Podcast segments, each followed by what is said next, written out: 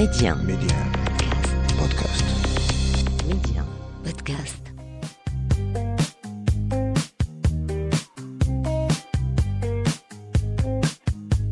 Quand j'avais 2 ans, donc on est parti avec mes parents et ma petite sœur en Espagne sur quelques années, à Madrid d'abord et ensuite à Cadix. Voilà, parce que mon père en fait à l'époque il continuait ses études de médecine. C'était surtout la famille qui me manquait parce que bon, c'était la première fois que j'allais vivre dans un pays étranger, oui, où j'allais pas pouvoir voir ma famille assez souvent. Ce que j'aimerais le plus, que je puisse rentrer dans 1 an ou 2 ans peut-être, définitivement m'installer au Maroc. Ils sont marocains d'ailleurs, et pour Médien, ils ont accepté de partager avec nous leur parcours de vie. Des parcours aussi différents qu'enrichissants. Ils nous racontent leur exil et leur enracinement à la fois. Eux, ce sont nos Marocains du monde, et c'est votre nouveau rendez-vous pour cet été. Médien, Meryem, Marocains du monde.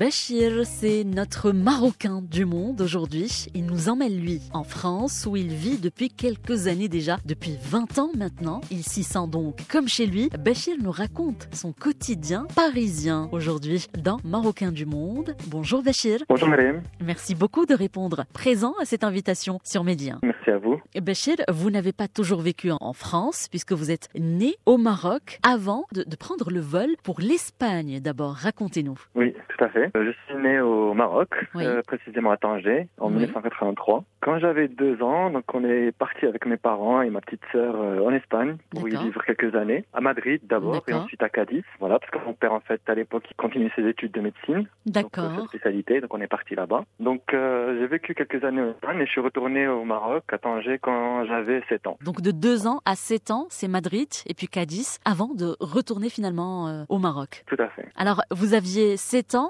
Ce retour, comment se passe finalement ce retour à Tanger? C'était un retour que j'ai vécu avec beaucoup de joie en fait, parce que voilà, on retournait dans notre pays, on retrouvait notre famille, nos repères. C'est vrai que j'avais un petit peu de tristesse de quitter l'Espagne, parce que j'avais quand même des amis là-bas, donc j'étais encore jeune, c'était mes premiers amis, mes premières années de scolarité, etc. C'était un peu compliqué, mais une fois arrivé au Maroc, j'étais chez moi, j'étais auprès de ma famille. Donc j'ai commencé une nouvelle étape de ma vie. Donc j'étais encore très jeune, donc j'ai intégré une école marocaine. Oui. C'était un peu difficile au début, les premiers mois, mais après je me suis vite habitué. Donc on est à ce moment-là en 1990, c'est bien ça? Tout à fait.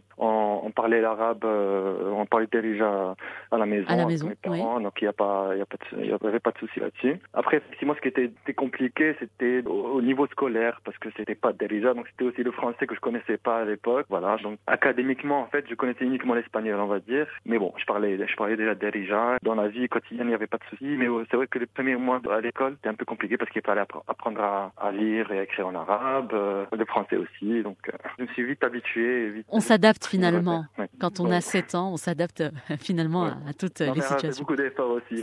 J'ai beaucoup d'efforts. Et votre mère qu'on salue. Ensuite, vous avez intégré donc le collège et le lycée donc français de Tanger. Vous y avez passé donc quelques années avant l'obtention de votre bac. Et puis, on y arrive donc à 18 ans, ce choix de partir. Ouais. Racontez-nous tout ça. Ouais. Oui, c'était donc un choix qui m'était présenté. Quand j'ai eu mon baccalauréat, donc j'avais le choix ou de rester au Maroc pour faire des études de médecine ou alors partir en France pour faire une école d'ingénieur. Donc j'ai longtemps hésité avant de prendre ma décision, mais finalement, je me suis décidé pour l'expérience en France. Donc votre papa qui était médecin, je suppose, n'a pas réussi à vous faire changer d'avis? Non, il n'a pas réussi, mais il m'a même un peu encouragé à faire des écoles d'ingénieur, en fait, parce que la médecine c'était très long et au final je pense que ça m'aurait plu aussi, mais bon voilà, donc j'ai fait le choix de faire une école d'ingénieur. Donc vous posez vos valises à 18 ans seulement, donc à Rouen. À Rouen, oui. Comment ça se passe? C'était un peu compliqué, je vous avoue, parce qu'en fait donc c'était l'été 2002, je me souviens, donc mes parents m'avaient accompagné en voiture, on était parti en voiture en France. Oui. Il m'avait laissé à Rouen, c'était fin août. il n'y avait pas encore beaucoup d'élèves qui étaient arrivés sur place, donc j'étais dans une résidence. Voilà, j'étais un peu tout seul et voilà, j'ai passé quelques jours. C'était un peu compliqué au début. Oui. Mes parents sont partis par la suite. Oui. Après, voilà, après, il y a eu ma génération. En fait, il y a eu beaucoup de Marocains qui sont arrivés du Maroc pour cette école-là. Donc voilà, je me suis vite fait des amis marocains d'abord, ensuite français. Et c'était très bien. Alors les premiers jours, les premières semaines, c'était un peu compliqué. Oui, donc compliqué, compliqué dans le sens où votre famille vous manquait. Quelles étaient les plus grandes difficultés, on va dire? C'était surtout la famille qui me manquait, parce que bon, c'était la première fois que j'allais vivre dans un pays étranger, oui, où j'allais pas pouvoir voir ma famille assez souvent. Donc c'était surtout la famille qui me manquait lorsqu'ils sont repartis. Mm-hmm. Après aussi la culture aussi, parce que malgré le fait que j'ai fait une école française, j'arrivais en France en fait pour y vivre, donc c'était un peu différent. Sinon ça s'est bien passé, je me suis vite habitué et oui, j'ai fait pas mal d'amis. Et après, l'école a commencé assez rapidement, il fallait vraiment se concentrer sur les études. C'est ça, voilà. Et surtout que ce sont des études, il faut y aller, quoi. Une grande école d'ingénieurs, donc c'est la liberté, ce sont les copains, tout ça, mais il faut travailler. Tout à fait, il fallait travailler, je ne pensais pas que j'allais travailler autant en fait, à vrai dire. Oui. Ouais, et vous finissez par obtenir ce diplôme d'ingénieur en mécanique en 2008. Oui, voilà, exactement.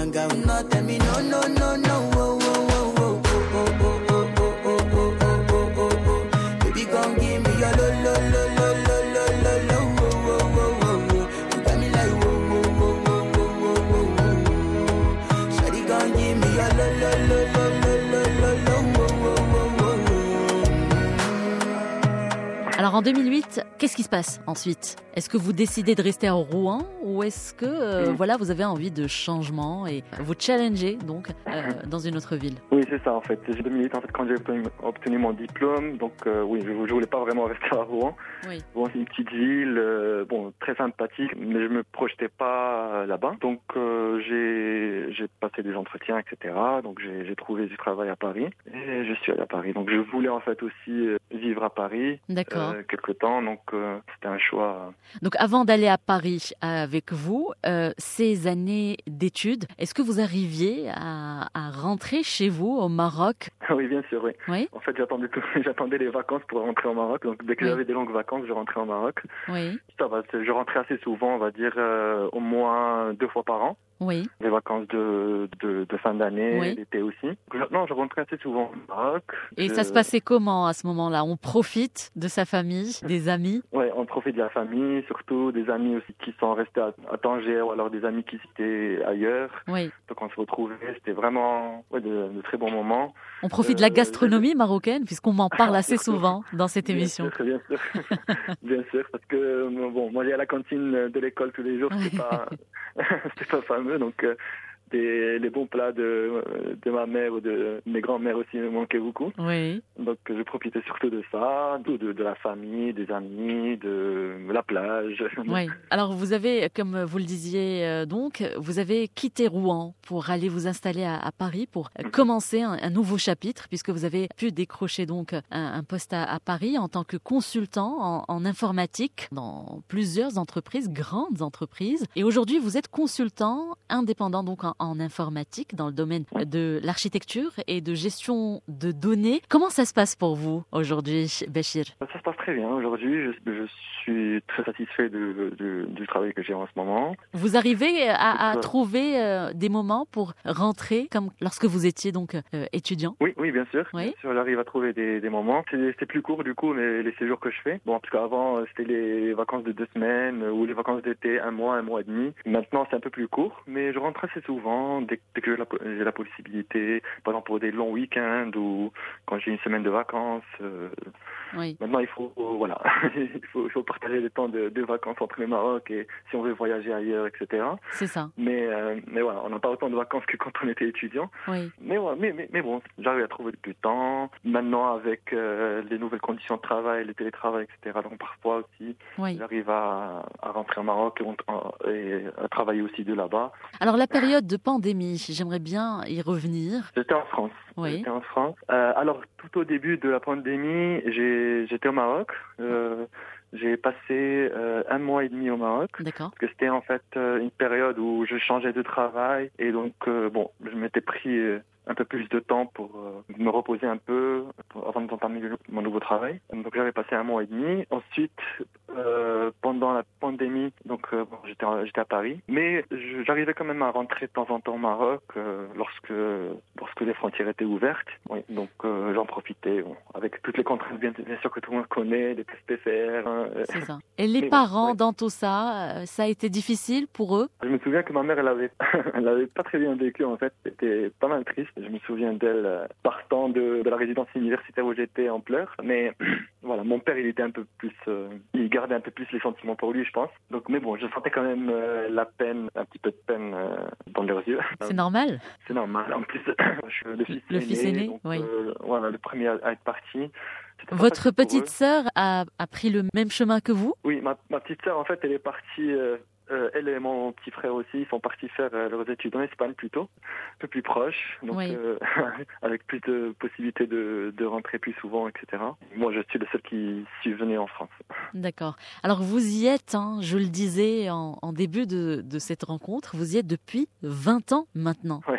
Vous y êtes Donc, vous n'êtes finalement jamais rentré. Je ne suis jamais rentré, en fait, donc... m'installer au Maroc de manière définitive depuis mon bac. Pourtant, j'ai eu pas mal d'occasions. Et j'ai souvent pris aussi la décision définitive de rentrer, mais il y a toujours eu quelque chose qui a changé les plans. Notamment une jolie rencontre faite en 2017. On en parle? Exact, oui, on peut en parler, bien sûr. Donc, en 2017, j'étais j'étais sur le point de rentrer au Maroc, mais effectivement, donc j'avais passé des entretiens, j'avais trouvé du travail à Casablanca, j'étais tout content et tout. Mais j'ai rencontré ma femme, okay. ma femme actuelle, donc j'ai rencontré à Paris. Donc ma femme est marocaine également, elle est originaire de Tétouan. Oui, on salue les Tétouanis qui nous écoutent en ce moment. J'ai beaucoup de famille aussi à Tétouan, donc je les salue aussi. Quand on s'est rencontrés à Paris, elle venait de finir ses études. Bon, elle est un petit peu plus jeune que moi. Et voilà, donc elle commençait à travailler. Quand elle avait un contrat de travail, il fallait qu'elle reste un petit peu ici, et encore en France. J'ai pris la décision de rester en France et de me marier avec elle. Et qu'est-ce qu'on peut vous souhaiter pour la suite? Alors, vous dites que vous êtes très attaché à vos familles, à votre pays. Vous y allez très souvent pendant l'année. Qu'est-ce qu'on peut vous souhaiter pour la suite, Bachir? Je pense ce qu'on peut souhaiter à tout le monde, le plus important, c'est la santé et le bonheur. Et ce que j'aimerais le plus, effectivement aussi, c'est que je puisse rentrer dans 1 an ou 2 ans peut-être, définitivement m'installer au Maroc. Vous savez, je vais vous faire une petite confidence. Alors presque tous les Marocains du monde que j'ai reçus ici me disent exactement la même chose. C'est vraiment ce sentiment de vouloir rentrer et donc définitivement au Maroc. Bien sûr, c'est le Maroc, ça reste notre pays, c'est mon pays, c'est mes gens, c'est ma famille, c'est mes amis qui sont là-bas, c'est mon atmosphère, c'est tout ça en fait. Je me sens pas mieux ailleurs qu'au Maroc, parce que mon pays, j'aimerais bien y retourner vivre. Votre femme aussi dit la même chose ? Tout à fait, oui. D'accord. Elle dit bien la même chose, c'est dans nos objectifs. On vous souhaite le meilleur, Bachir. Et puis pour la fin de cette jolie rencontre, alors je vais vous demander de faire votre choix musical. Qu'est-ce qu'on écoute pour la fin ? Alors j'ai longtemps hésité, Tracy Chapman. Pourquoi ? Alors c'est une chanson qui me rappelle des souvenirs du lycée. Oui. Quand j'étais à Tanger, c'était la dernière année du lycée, quand j'étais à Tanger, donc c'était une chanson de l'époque qu'on écoutait assez souvent. Un grand classique, intemporel. Bien sûr. Intemporel, oui. Ouais, c'est ce qu'on va écouter pour la suite. Merci beaucoup, Bachir, d'avoir été avec nous. Merci beaucoup. Merci à vous de m'avoir invité. Je souhaite le meilleur pour la suite. Un grand salut à tous mes compatriotes marocains. Que la santé et le bonheur soient avec vous. Rendez-vous du lundi au jeudi de 15h30 à 16h sur Médien et en avant-première sur Médien Podcast. Don't you know, we're talking about a revolution sounds like a whisper. Don't you know, we're talking about a revolution sounds like a whisper. While they're standing in the welfare lines,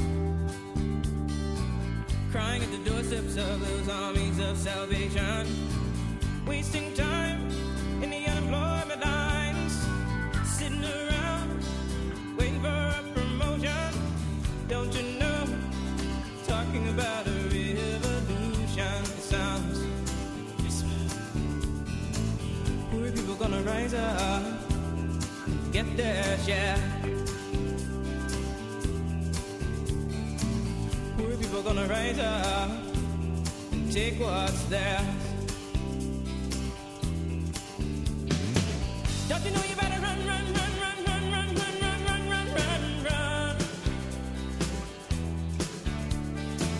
Oh, I said you better run, run, run, run, run, run, run, run, run, run, run, run. Cause finally the tables are starting to turn. Talking about the revolution.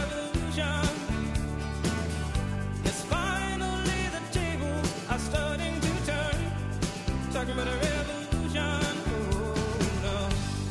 Talking about a revolution, oh, while they're standing in the welfare lines, crying at the doorsteps of those armies of salvation, wasting time in the unemployment lines, sitting around waiting for a promotion. Don't you know? Talking about a revolution sounds.